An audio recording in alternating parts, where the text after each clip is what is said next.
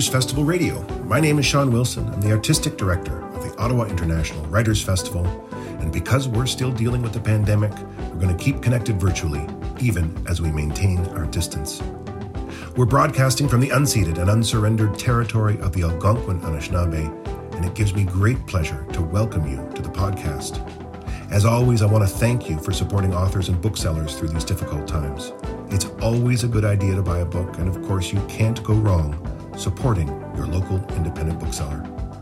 Our spring season runs until early June, and it's all available online at writersfestival.org. So, all you need to do to connect with some of the world's most acclaimed authors is click play. Today, we're going to be spending time with Annalee Newitz. Annalee writes science fiction and nonfiction. They are the author of the novels The Future of Another Timeline and Autonomous, which won the Lambda Literary Award. As a science journalist, they are a contributing opinion writer for the New York Times and have a monthly column in New Scientist. They are also the co host of the Hugo Award winning podcast, Our Opinions Are Correct. Previously, they were the founder of IO9 and served as the editor in chief of Gizmodo. Annalee will introduce us to their latest book, Four Lost Cities A Secret History of the Urban Age, and then we'll talk about what the cities of the past can tell us about the road ahead.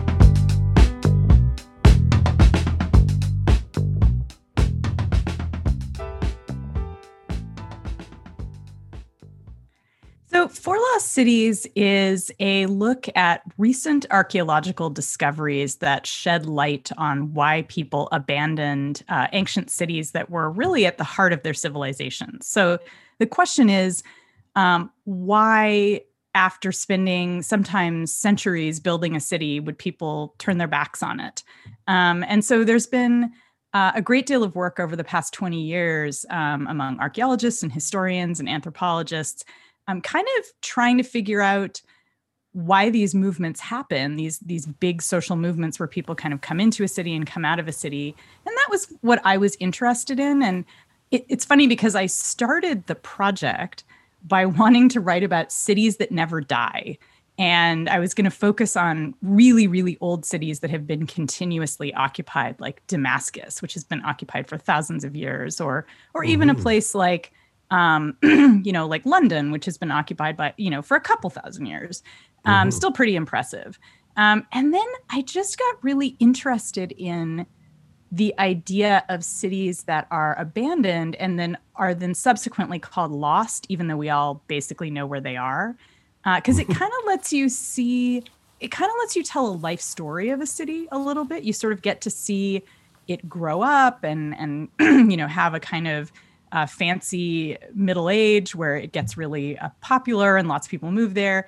And then it, it goes into cl- decline and dies. And so you get a neat little narrative, or maybe not neat. In fact, they're quite messy narratives, really. Mm-hmm. Um, but at least you kind of see a beginning and an end. Um, and I think that was that's why I wound up being drawn to these four cities is that they had such interesting and different life stories.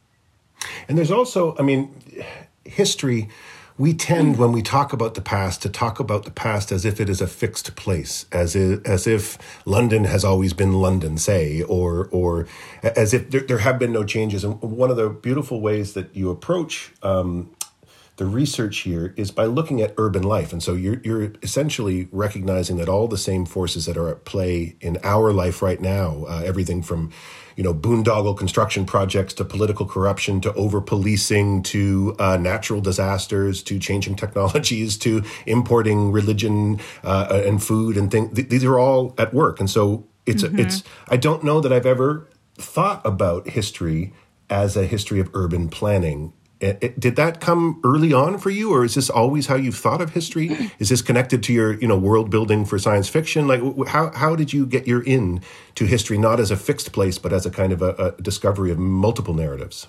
That's that's a really great question. I think that I've for most of my adult life that this is how I've looked at history, and it's partly because I went to college at Berkeley, where I had a lot of professors who emphasized that history is not a fixed point and that we're always learning new things and that um, depending on whose perspective you take one historical m- moment might be a triumph but through someone else's eyes it might be dystopia or it might be an apocalypse and so i never I mean, once I was in college, I mean, elementary school history, of course, is always very simplistic. But once you're in college, um, I, I think that I I never had the illusion that there wasn't that there wasn't some element of history being contested, uh, and so cities are a great way to stage that um,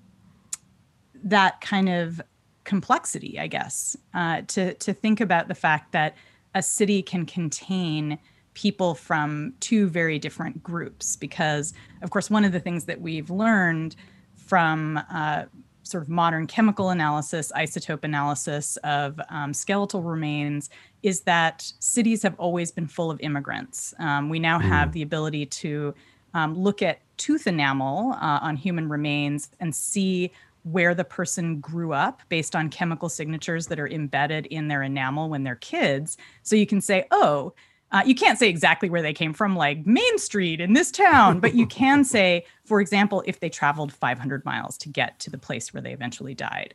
Um, and so that kind of analysis, you know, shows for sure things that were already hinted at in urban remains, where we will find, or archaeologists will find, um, you know, very different architectural styles in a city or very different kinds of art.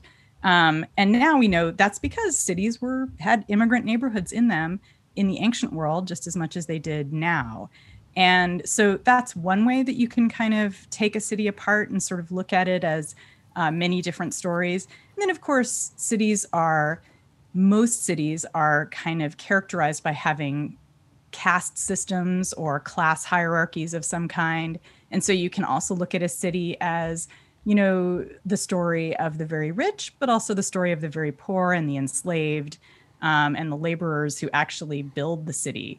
Um, and again, that that gives you that complexity because I think in the in the elementary school version of history that I was sort of disparaging mm-hmm. earlier, a lot of times we're just taught the stories of kings and queens and right. you know and emperors and like and of course when you're a kid that's very exciting it's like the person who's at the head of the army or has like the coolest castle um, but those people play very little role in city life actually it turns out you know they're not the ones who are building the moat and building the street building the houses um, you know they may be kind of funding them through warfare or through um, enslavement of various kinds um, but they're not they're not the thing that makes the city what it is. The city is people. Right. And like if you only have five members of the royal family, that's not a city. That's like a, you know, that's a living room.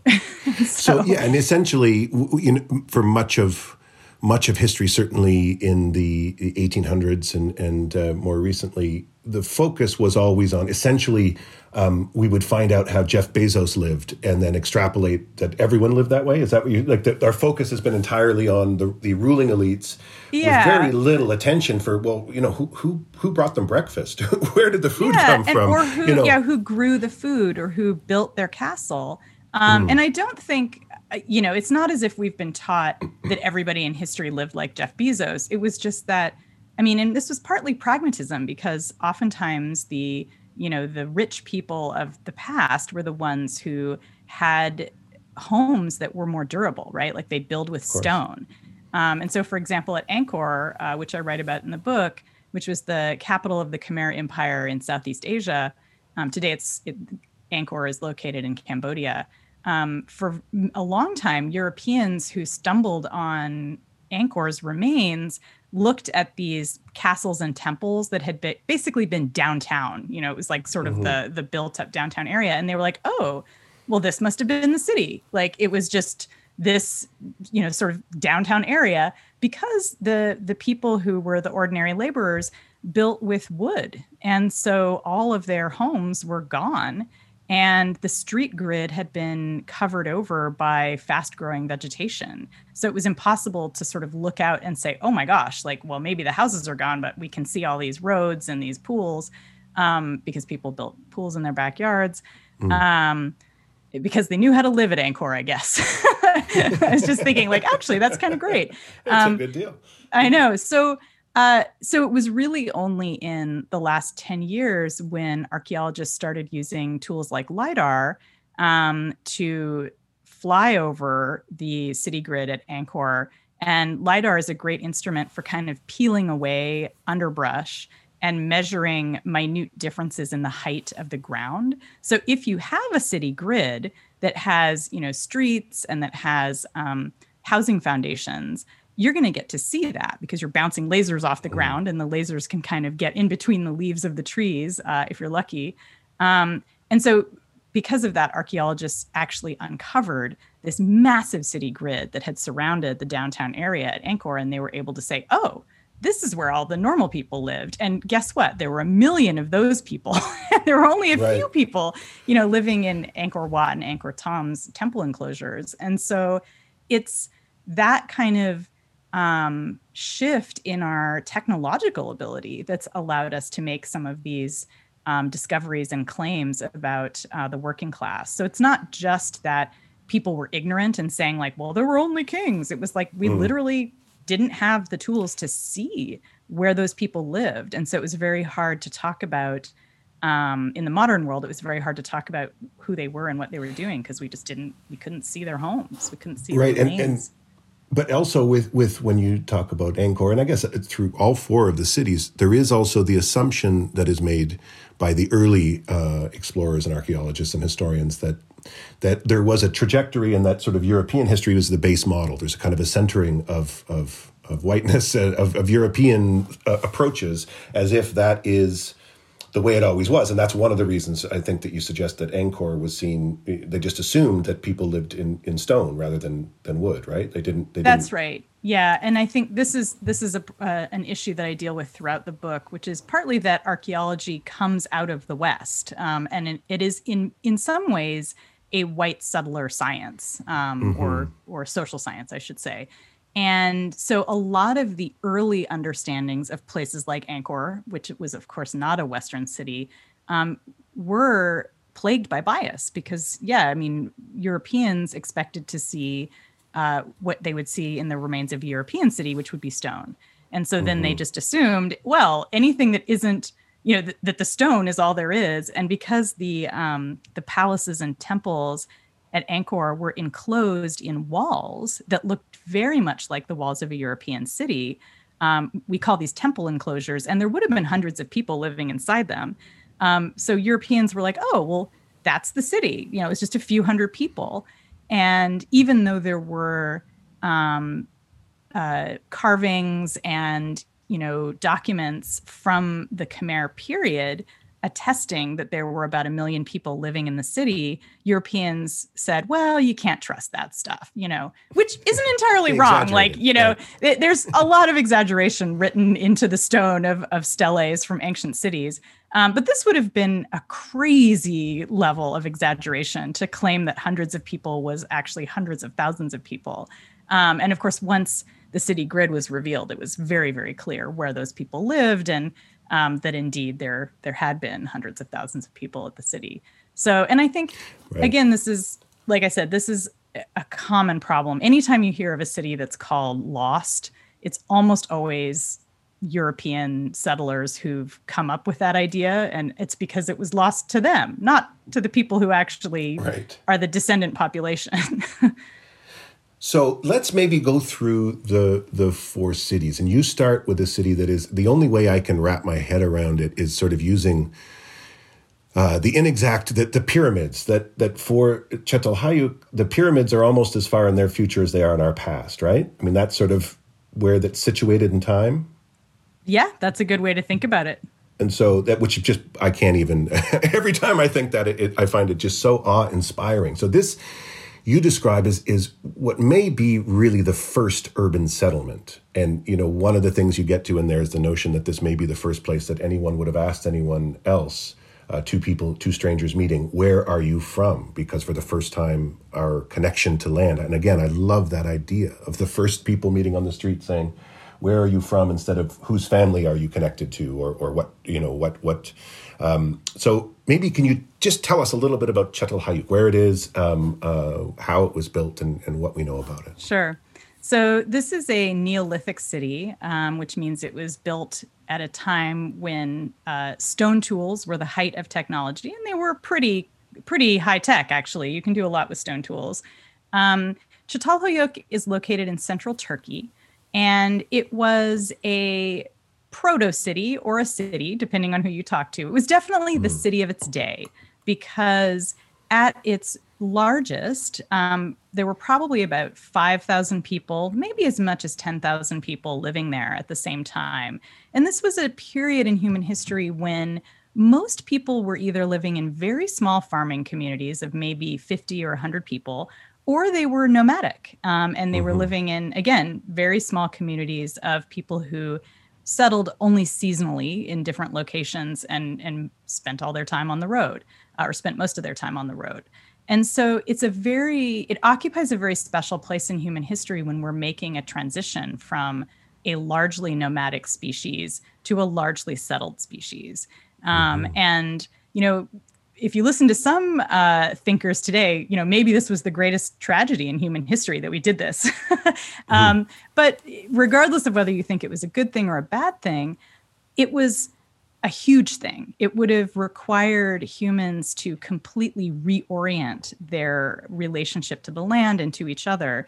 And that's why I suggest in the book and what you were talking about that this would have really been the first time in history when people thought of themselves as being from a place instead of being from a family. Because if you're a nomad, um, it's really your band or your family or your tribe that matters. Mm-hmm. It doesn't matter where you're from is is not even a question because you you travel over a landscape. But once you're living in a settlement year round, that place becomes part of who you are. And the way that we see the people at Çatalhöyük showing us that in their architecture is that they built their homes uh, with all kinds of very personal pieces inside the walls. I, I, shouldn't say pieces, but they they built their homes with a lot of um, symbol symbolic objects embedded in the walls, as if they were really trying to lay claim to them. And perhaps the most startling symbolic object to us as modern people is that they buried their dead under their beds mm. in, in their homes. And I think that um, once we kind of get over our modern taboo about how kind of upsetting that might be, um, we can start to understand how people who had never lived in a single place before might use put it might use their ancestors bones as a way of kind of laying claim to land the way they had once laid claim to family it's a way of joining mm. the family to the land and once you see it from that perspective you realize that Çatalhöyük, the city, was a living being for the people who lived there um, the way cities are for us now. Like people mm-hmm. often talk about their cities as, you know, as a person or as a personality. Um, uh, and in fact, uh, N.K. Jemisin's latest novel, The City We Became, is about literally cities being embodied in people. Mm-hmm. And um, and in fact, a lot of the stuff that she talks about in that novel is kind of echoed in Four Lost Cities. Um, the notion of the personality type sort of uh, uh coming through that each city or each borough, each area has its own yeah. kind of real flavor that we embody as we live there, right? Yeah, it's a flavor and it's but it, it goes beyond just kind of like each city has its own superhero personality. I think in in real life, you know, when we're when we're looking at the people of Çatalhöyük, they were simply trying to um, think about how was the city part of their identities. So not that the city itself necessarily had its own independent identity, but that they that it was part of them, that it was that mm. humans could be um, connected to a place. And again, that would have been such a shocking and new idea. You know, if if almost all your friends and all of your ancestors had been nomads, and you were suddenly asserting, uh, mm. "Hey, I but I live in a place."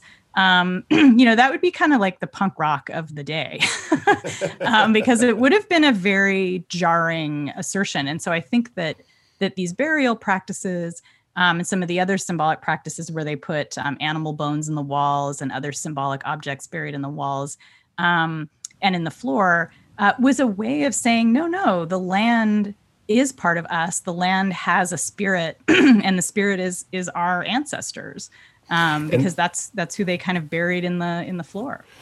Right, and Chet, one of the other interesting things is they each new inhabitant. I think I've been in this right. Rebuilt the home over top of the like would would would sort of yeah. uh, uh, start afresh, right? And but build it exactly the same to the same specifications, the same layout. Yeah, so the city um, is built with all of it's it's sort of like super apartments um, or like a, a honeycomb. So each house is pressed up against another house, and everyone entered their homes through doors in the roof. So you would have climbed a ladder up to the roof and then walked across your neighbor's roofs to get to your house, and then kind of gone through the roof and then down another ladder.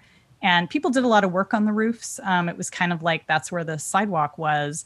Um, and you know, as they, uh, because the, the city was built with mud brick, um, it would crumble away, you know, eventually, uh, rel- relatively fast, in fact. And so when someone died or the family left their house, the next person who wanted to live there would usually knock the house down, um, do some ritualistic burning of what had been in the house, and then they'd put a fresh layer of clay and a fresh layer of plaster down and build anew. And indeed, usually with the same house layout, rooms in the same place, uh, the cabinets in the same place, and the fire and the, you know the hearth in the same place. And over time, because Çatalhöyük was occupied for over a thousand years, um, you know they built a hill. the, the city is a hill, but the hill is the city. Like they started on flat, and so by wild. the end, it, it's actually it's it's a significant hill. Um, and one archaeologist I talked to, uh, Ruth Tringham, who spent a lot of time excavating there, said that she thought, and she was only half joking. She said, You know, I think they maybe abandoned this place because they just got sick of walking up and down the hill to get water every day.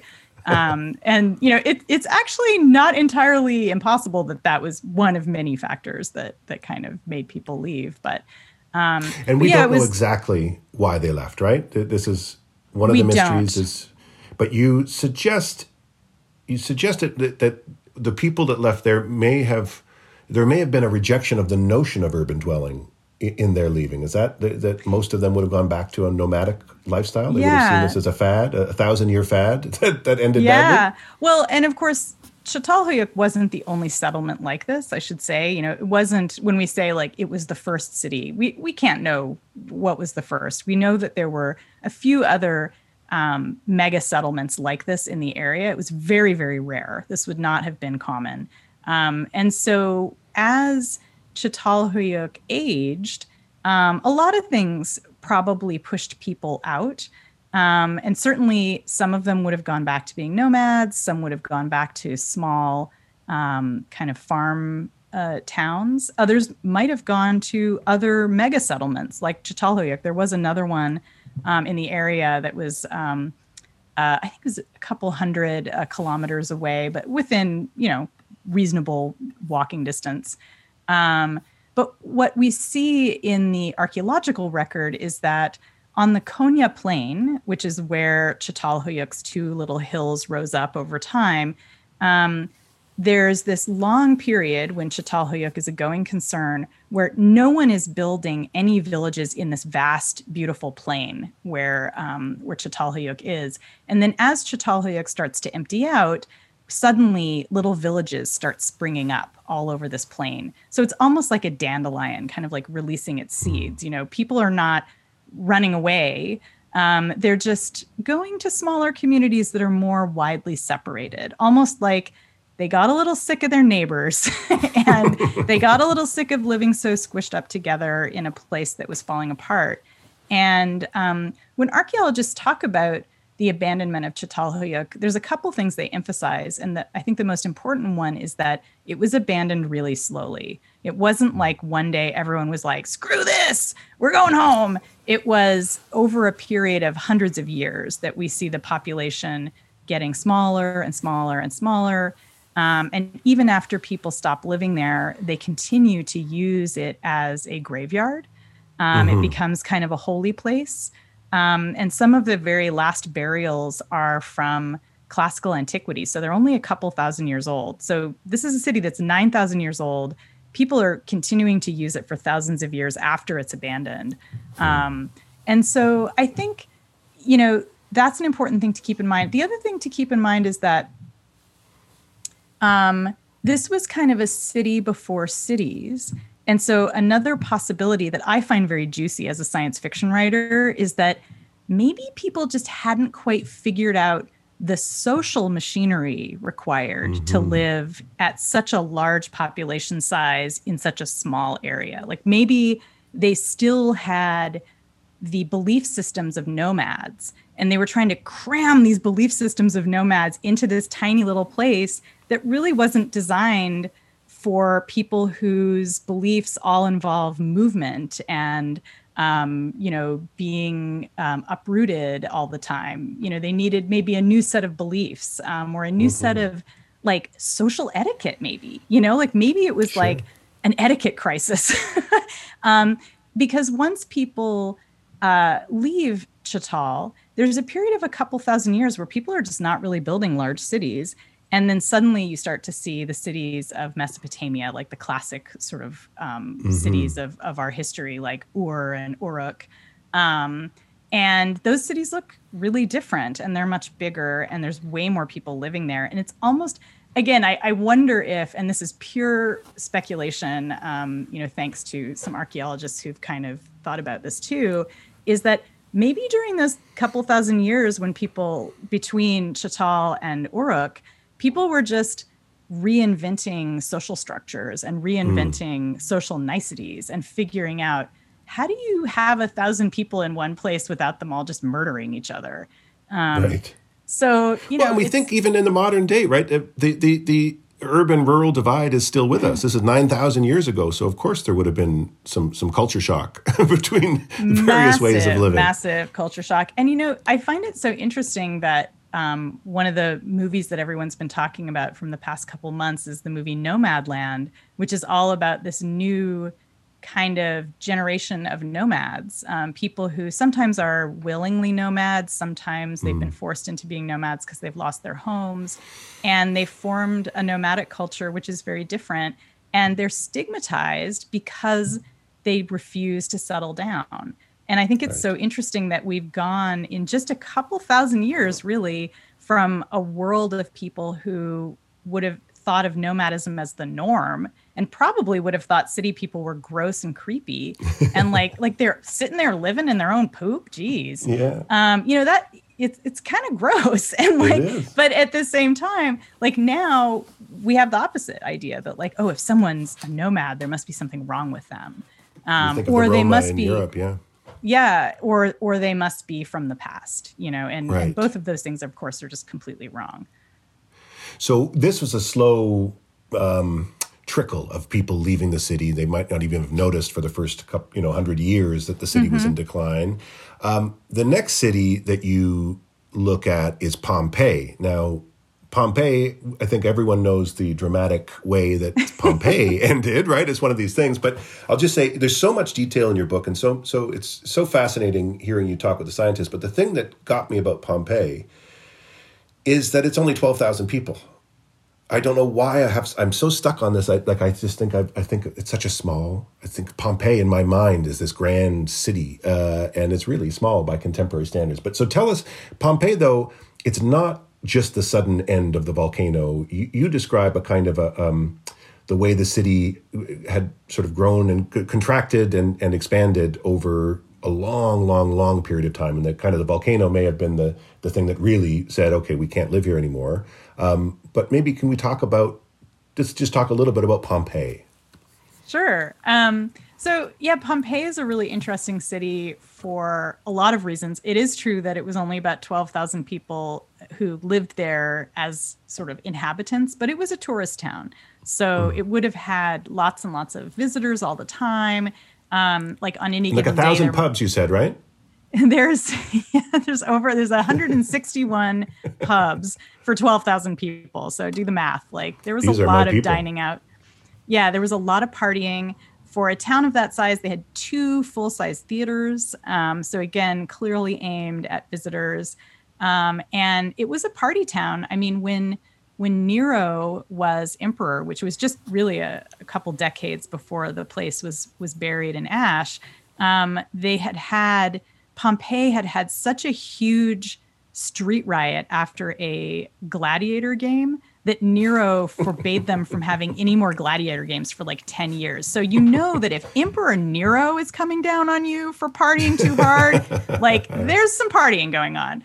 So um So Pompeii was kind of at the heart of a commercial network. Um, it was located on a river, and people would have come into a port with all kinds of stuff from across the Mediterranean, all kinds of, um, you know, things like linen or wine or um, grain, and um, would have passed through Pompeii on their way inland to bring all these tasty, wonderful things into the other towns. And so it was very bustling. It was a commercial area. A lot of the people who lived in Pompeii commuted to uh, port areas because they owned warehouses or they were in the import export business. And Pompeii itself um, had a uh, an export uh, this fish sauce called garum. Um, which was uh, just beloved all throughout the Roman Empire. It was like basically the um, like the chutney or the ketchup of, mm. of Rome. I mean, you just put garum on everything uh, to to spice it up. So Pompeii had its own very special garum, and so when um, when Vesuvius erupted and destroyed the city, uh, it was after a long buildup. Like there had been some uh, earthquakes and some smoke and and small rocks were being launched, and so a lot of people were able to escape. Actually, only about a tenth of the city perished.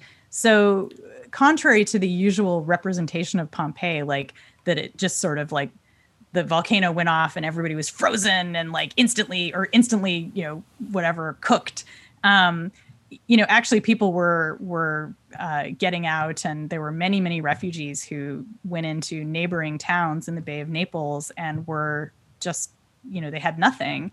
Um, and so what was fascinating to me was that the emperor at the time, Emperor Titus, uh, he had just been named emperor, and he was desperate for the approval of the people.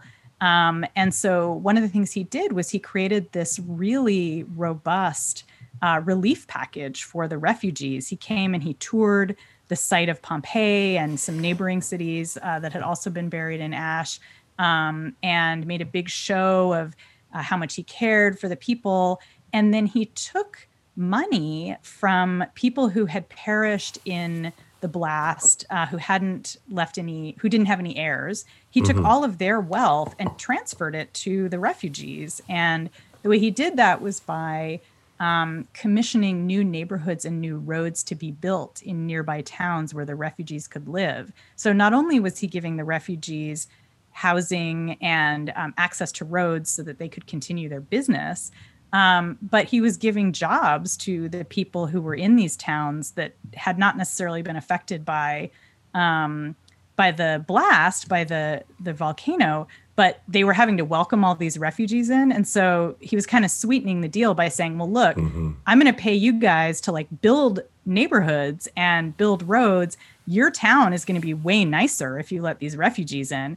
And you're going to have jobs for like 10 years because you're going to be building all this stuff. So it was an incredibly effective relief package. Um, and the Roman Empire got richer because of it, because a lot of the people who inherited this wealth um, were freedmen, um, former slaves, whose entire training was in running businesses for their masters. So when they inherited that money and they inherited their masters' businesses, they were able to just hit the ground running. They they weren't like, wait, how do you mm. run a business? They were like, nope, this is literally in in ancient Rome, like generally your freed slaves ran your business interests for you. So it was a great boon for um, what passed for the middle class in Rome. I mean, they didn't really have a middle class, but freed slaves were kind of that. Um, right. So it was it was really like, in a sense, a very kind of modern relief mm-hmm. package. You know, it, it's very recognizable to anyone from, say, Canada or Europe. Um, you know, to see a government come in and say, "Hey, we got to take care of people who've been displaced." Uh, so I just I found that super interesting um, so about interesting. it. And Pompeii also, it's I mean contemporary in the sense that you, when you describe it, there's there's growing social change. There's there's issues with gender representation, freedom of assembly, freedom of the slaves, who who has what rights. There's there's gentrification that you describe mm-hmm. happening, right? You know, so these are all things that we're very very used to. Yeah, no, Pompeii as a city, if you I, I urge everyone who who can to go visit because it's a very pleasant place to visit. And also so much of the city has been revealed that you can really see the different neighborhoods. And right Um, it was a very multicultural city. Pompeii had a lot of business in North Africa. And so you see a lot of um, art and representation and culture from Egypt and other parts of North Africa. Um, there's a temple, one of the most beautiful and expensive temples in the city is to Isis, who is, of course, an African god. Mm-hmm. Um, and so you get this immediate sense that this was not, you know, a, a town of, you know, pure European Romans. It was totally, it was Africans, it was um, people from all over the Mediterranean. It was, um, you know, people of different classes. And, and, those restaurants are all different, right? You've got restaurants that specialize in, in foreign foods, local, mm-hmm. you know, farm to table, local stuff. I mean, you can really yeah, feel, no, and that's uh, one of the things that's so delightful is with some of our new, um, you know, chemical analysis, uh, we can actually see like what people were eating um, some of the menus, of course, are still left on the wall, so we can read the menus. And yeah, there were you could go out and have like African food for dinner, um, and uh, and also, as you say, that this was in the decades leading up to uh, Vesuvius's eruption. It was a period in the early empire when uh, women were gaining more property rights. Um, it's a very complicated story, but certainly women were not free, but they had a little bit more access to um, ownership. Um, a lot more rights were being given to freed slaves. Um, it was only very recently that um, that freed slaves had been given the right to marry. Mm. That hadn't been their a right uh, in the republic. Um, and they also, when they did marry, their children would be born free. Um, and also, uh, one of the things that's super interesting in this period is that there are freedmen's associations. Um, and so almost any Roman town that you visit, um, I think it's always interesting to visit what's called the Augustales temple. Uh, that's often what it's labeled. Uh, but the Augustales um, were a, a, freedmen's association. They were set up by Emperor Augustus, uh, and it was an association to help freedmen um, find a place in society, to give them uh, political power, to give them business connections.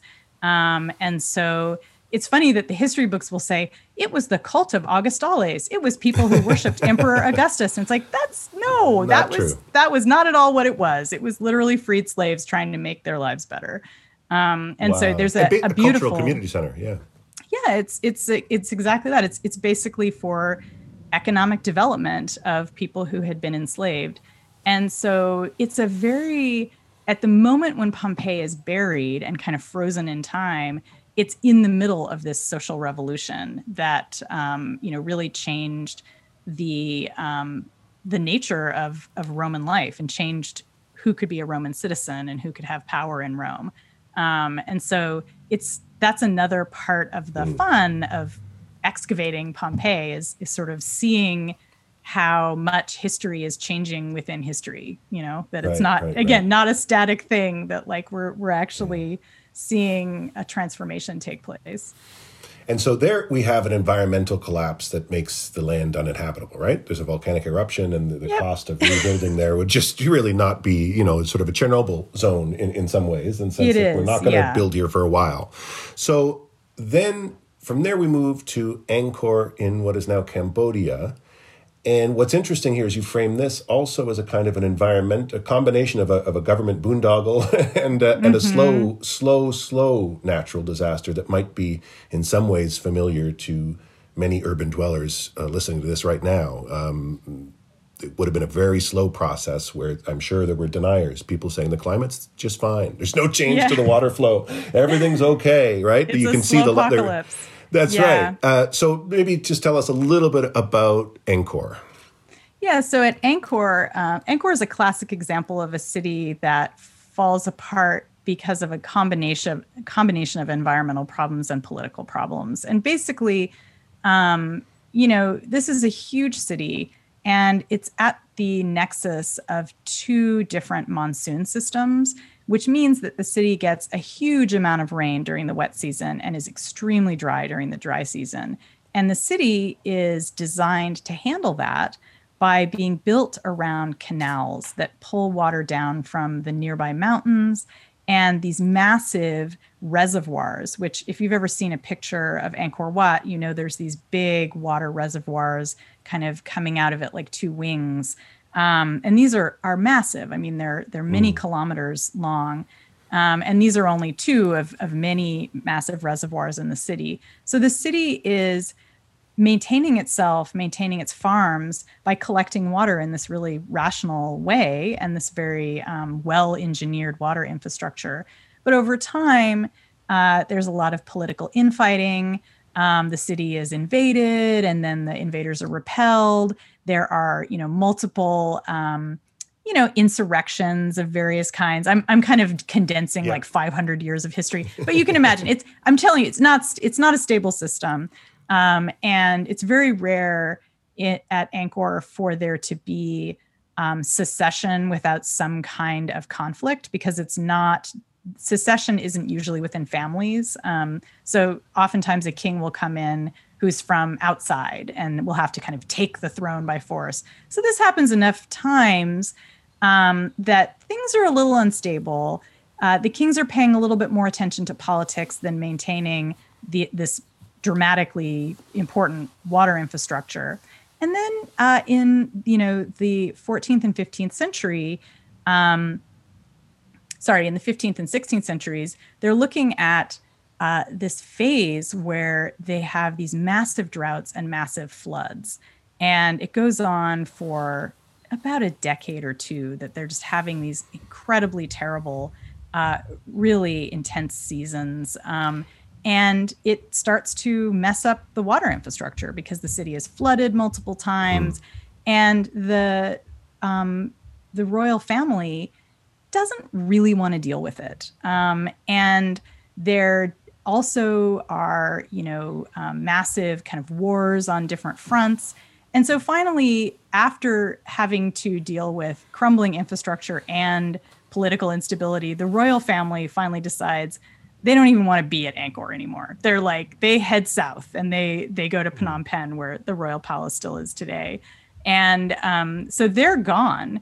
And this is sort of considered to be traditionally, this is in the 15th century, uh, the sort of the end of of Angkor, because once the royal family is gone, so the history books would tell us, it's no longer a city. However, right. the city is still there. There's still mm. tons of people living there, uh, and we have a lot of evidence um, that people continue thriving uh, in the city for at least a hundred years after um, after this floods and after the royal family leaves and so they're you know they're recycling stones to um, continue maintaining the infrastructure they're no longer um, you know able to mobilize as much labor but they're still they're still a going concern um, mm-hmm. and so what archaeologists say is that there's been this kind of misunderstanding of why the city was abandoned, that it's usually said to be that the city was invaded um, and taken over, and then that was the end. But the fact is that it wasn't, the city was always being invaded and taken over. Mm-hmm. Like that mm-hmm. wasn't really the problem. The problem was the infrastructure was falling apart. Um, and over that 100 year period after the royal family leaves, people eventually, much like at Çatalhöyük, slowly go back to farming communities. And some of these farms are like built right in the city, you know, mm-hmm. right in these reservoirs. As the reservoirs dry up, people put farms in there. Um, and so it, it, kind of goes back to um, being countryside. And right. when um, when Europeans stumble on it in the 19th century, that's what they see is just this kind of farm dotted countryside with these castles and these walled enclosures at the center of it and they think oh, the city is is this tiny little blip, and there's all these farms around it. Um, so it's it's I think again like with um, you know Çatalhöyük, the biggest lesson here is that cities die really slowly. Um, they there's no unless there's a volcano. right. um, the city the city really slowly empties out, and and it's because of a very complex series of interlocking factors. There's political instability, there's environmental instability, and that leads to infrastructure instability. And maintaining infrastructure turns out to be a big. Mm. Important part of keeping your city alive. Like, if you want your city to last forever, you really need a robust government program for maintaining infrastructure and um, you know maybe you need to pay like a really good minimum wage to your workers and let them unionize and you know all right. that kind of stuff and I guess Angkor also is a, is a maybe the poster child for, for listening to scientists rather than the political will in terms of yeah. how you build a reservoir, right? That's sort of yeah, that's true. The king get the engineer back. Yeah, the king and the king's um, you know retinue really wanted to build everything on an east-west grid because that is um, you know spiritually a significant um, kind of way to build. Um, it's you know it, it kind of fits in with uh, the spiritual worldview of uh, Buddhism and hmm. Hinduism, and because um, the city kind of vacillated between Buddhism and Hinduism for a long time, and uh, and unfortunately, building your your reservoirs uh, on a strict east-west grid means building them on a slope. So some of the big reservoirs never could completely fill because they were built on slopes. So they, yeah, they they probably weren't as grand looking as as the king would have wanted. so and so from Angkor, we're going to move to St. Louis, right? St. Louis, uh, uh, the United States. Uh, what is what is now the United States? What is North America? Um, this is interesting because you know the, the idea of of vast cityscapes being in in, in Central America, central part of of United States, I, I think is something that uh, again our history really doesn't focus on. At least uh, you know in a Canadian school, we were taught that. Uh, cities was specifically something that Europeans brought, right? That technology, roads, infrastructure, yeah. all these things are these are the gift uh, a gift from from the enlightened Europeans who have come over. But shocker, uh, that may not have been exactly strictly no, true. It was actually so it, not true in any way. Um, no matter how you slice it, it was untrue. Yeah. Um, so yeah, I mean, this is again a, a, great example of sort of white settler archaeology, uh, basically hiding um, the history of urbanism in North America. And you know, I think we're familiar with uh, Central and South America, city building, yes. indigenous cities um, were quite spectacular. Uh, and so is this city. We call it Cahokia now because when Europeans stumbled across it in the 17th century, um, there was a tribe living there called the Cahokia. And so um, they just said, okay, fine, it's Cahokia. We don't really, we don't know the name of the group that built the city, uh, but it is now located in southern Illinois, right across the Mississippi River from St. Louis. And it was a mound building city. Um, and we have a lot of those in uh, the area that became the United States. They built these massive packed earth pyramids with flat tops so that people could um, put ceremonial buildings on top of them. Um, at the in the downtown area of Cahokia, the uh, biggest pyramid has been nicknamed Monk's Mound because some French monks lived on top of it later. Mm-hmm. um, and Monk's Mound, the footprint of that mound is the same size as the Great Pyramid at Giza.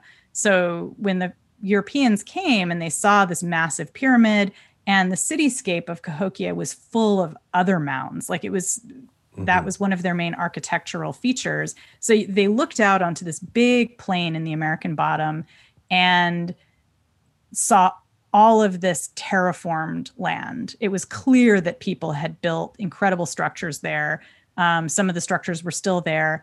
And one of the things that Europeans speculated was maybe people from ancient Egypt had come over and built it. Because how could it possibly be that the indigenous people that they were in the process of trying to murder, how mm. could they have built this? Um, and so in the States, I think there's been a lot of um, forgetfulness around Cahokia that was more or less deliberate because the idea that this enormous, sophisticated city could have existed here a thousand years ago definitely undermines the narrative of, you know, white settlers arrived and really no one was here. Um, mm-hmm. In fact, this massive urban civilization had been here, and Cahokia was simply the heart of a an urban civilization that was all up and down the Mississippi River and archaeologists have found many examples of other mound cities that were a little bit smaller. Um, we know that um, the people in the Mississippian culture, again, which was kind of roughly, you know, in the 900s and the thousands and um, and a little bit beyond, um, we know that they were all um, getting together for ceremonies and trading with each other because we see artwork that comes from Cahokia um, at a bunch of different places all along the Mississippi. So we know that people came to Cahokia um, maybe on pilgrimages, maybe for parties, um, but it was definitely at the center of Mississippian culture. Um, and I should say, the thing that's really interesting about this is that it wasn't even the first mound building indigenous civilization, it was actually the third. Um, and mm. it's a so the people who were the framers of Cahokia, who would have been building these massive, who would have been, I should say, inducing other people to build these giant mounds for them, um, would have seen the mounds from previous civilizations. Um, in Florida, there's and, and in Louisiana, there are these massive earthworks that are 3,000 years old, in some cases 5,000 years old. So they would have had their own urban history. The people who built Cahokia would have been like, oh, yeah, we're in this mm-hmm. tradition of people who build these incredible earthen monuments. And so we think of, you know, they would have been thinking of themselves in that context. So they're the greatest urban civilization in a in a long history of great urban civilizations. Um, and it was a, an enormous city. Uh, people there um, had incredible farm technology. Um, they loved gambling and games. They had a, a, a, game that they played that I think of as being kind of like curling. Um, it's called Chunky, oh. and you play with pucks. And um, there's no brooms. You don't get to like push things around. Sorry, but um, but there's the, darts the, too, right? There's darts and and pucks. So you have a puck that looks a bit like a hockey puck, actually, but you roll it on its side, um, and you roll it, and then someone else throws a um, a spear and tries to get the spear to hit the exact spot where the puck falls over. So it's like I said, it's kind of a game of skill, and also everyone's gambling on it. So everyone who's mm-hmm. watching mm-hmm. is like trying to figure out how close the spear is going to get to where the the chunky um, stone falls. And the chunky stones that were produced at Cahokia were the most kind of coveted and valuable. They were incredibly beautiful, very well designed, and so you see Cahokian chunky stones, like in all these different little settlements all up and down the Mississippi, because people would come and they'd be like, I had a great time watching that chunky game.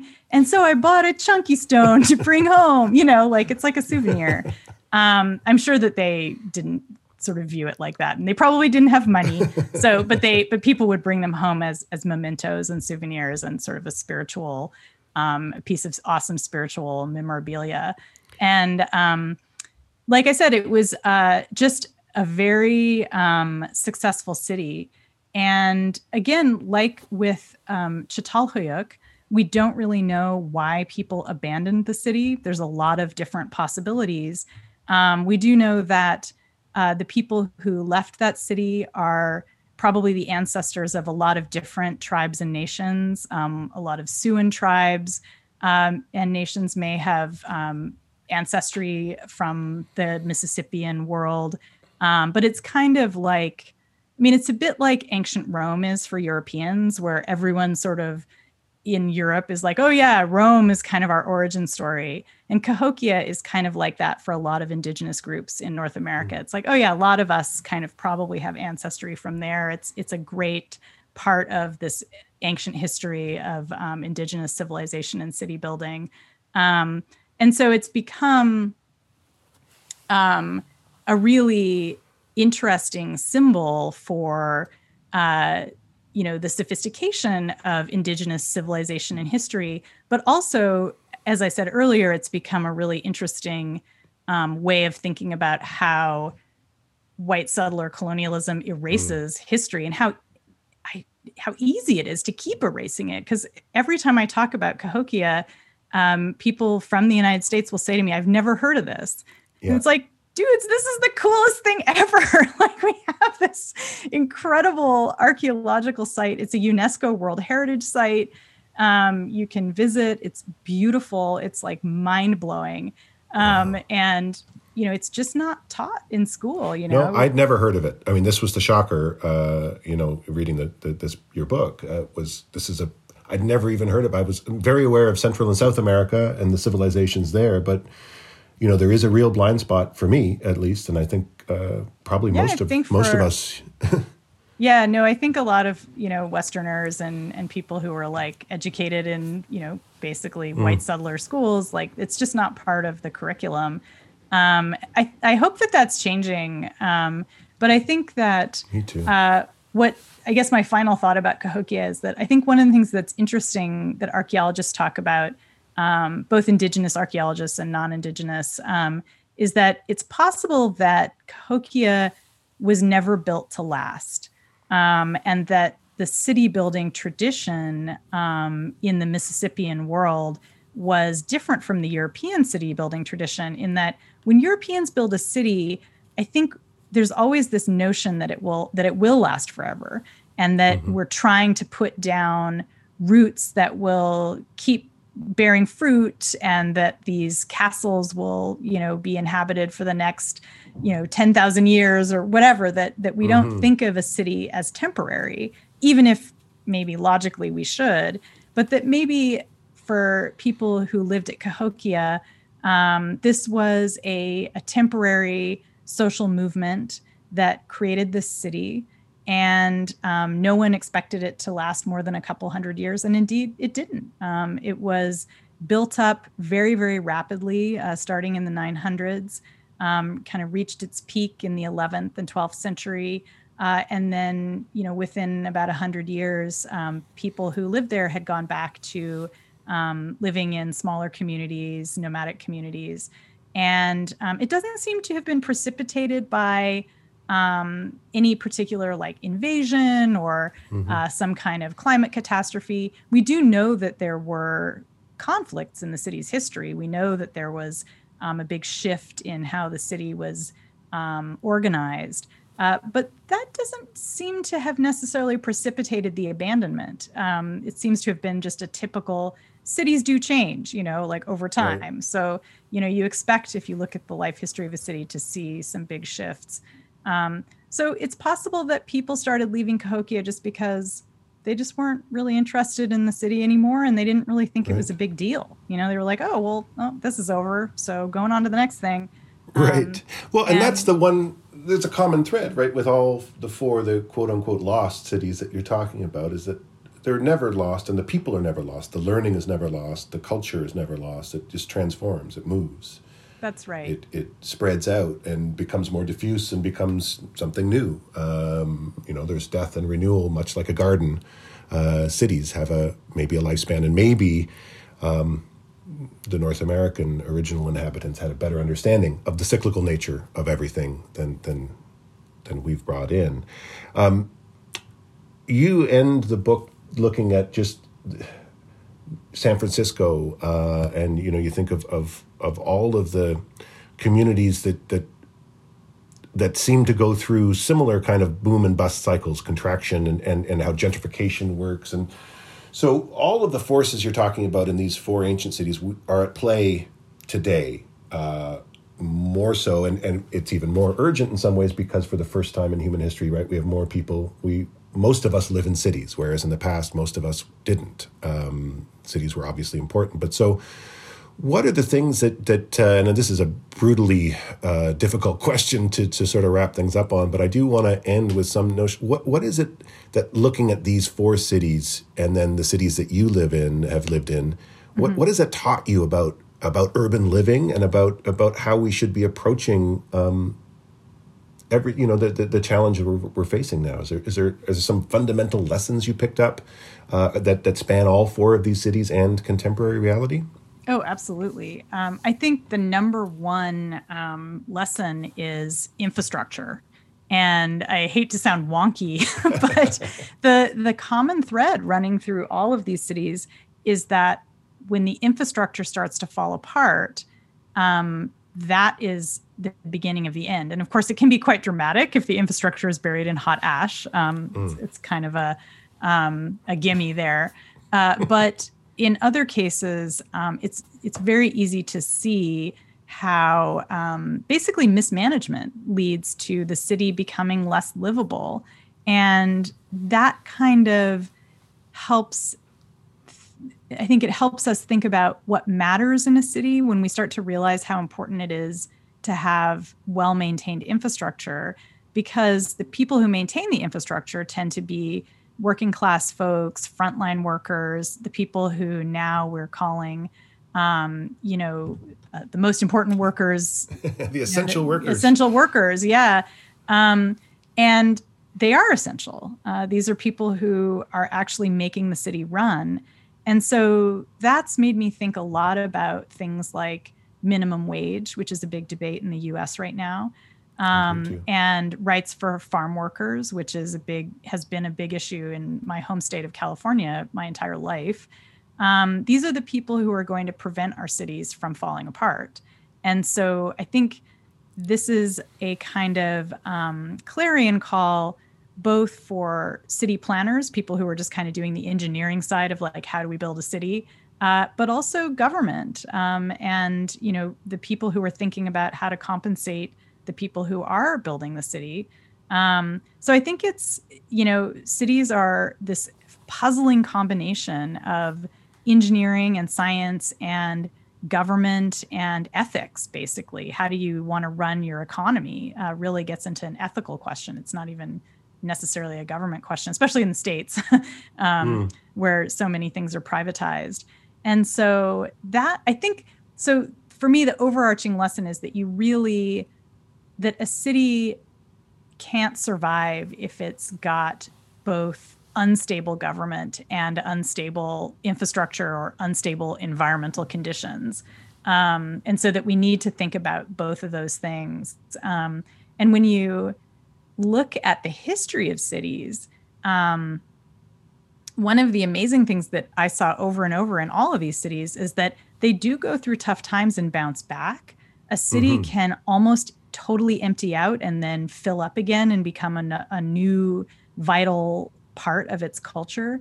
Um, and so a city's fate is not determined by just one blow. In other words, if your city is flooded, like say New Orleans was, that doesn't mean it's a, it's doomed to die. It just means that you know we need to be thinking about how we can make sure the infrastructure will deal with the next blow better. Um, and it is really typical for cities to have tough times and boom times. And, um, you know, people are always asking me to predict, like, okay, which cities are going to die?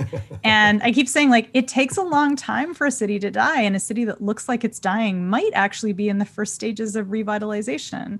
Um, and that's why it's really important for us to remember our urban history um, and look back at cities like Cahokia and realize that Cahokia is part of our history in in the mm-hmm. Americas, you know, and that cities that are built to be temporary shelters, maybe that's a good idea. You know, maybe we should learn from that, or um, maybe we should learn from the example of a place like Angkor, which had incredible water infrastructure and really just got kind of screwed up over time. But for a while, um, you know, that was a city that existed in a climate that what that many people would consider completely inhospitable for an urban environment mm-hmm. you know mm-hmm. that that and as we're going into climate change um you know whether that's i should say you know as we get more extreme weather um mm-hmm. more often because of climate change um you know, we might want to think about how do we build a city that's like a long-lasting Angkor. you know, right. how do we how do we think about water storage, um, and how do we think about it in a long-term way? Um, so I think that we need to remember our urban history, learn from our mistakes, and remember that infrastructure is what keeps the city together, and the people who build the infrastructure are really the most important people in the city and those right. people need to be supported so um, yeah i think that's that's my big lesson other than the fact that i love cities and I, I do really hope that our cities are able to survive that was my conversation with Annalee Newitz about their stunning new book, Four Lost Cities A Secret History of the Urban Age. Our official bookseller is Perfect Books. Wherever you are right now, there's an independent bookseller happy to sell you some great books. Please take a moment to rate and review the podcast and don't hesitate to recommend it to a friend. If you enjoyed this episode or any of our virtual programming, please consider making a charitable donation. Your financial support will allow us to continue to bring you the world's most interesting authors and thinkers. I want to thank the Ottawa Public Library, the Government of Canada, the Government of Ontario, the City of Ottawa, the Ontario Arts Council, the Canada Council for the Arts, Carleton University, and CBC for their ongoing support. This podcast is produced by Aaron Flynn, original music and sound engineering by Mike Dubé. Kira Harris is our program director, and I'm your host, Sean Wilson. Thank you for listening.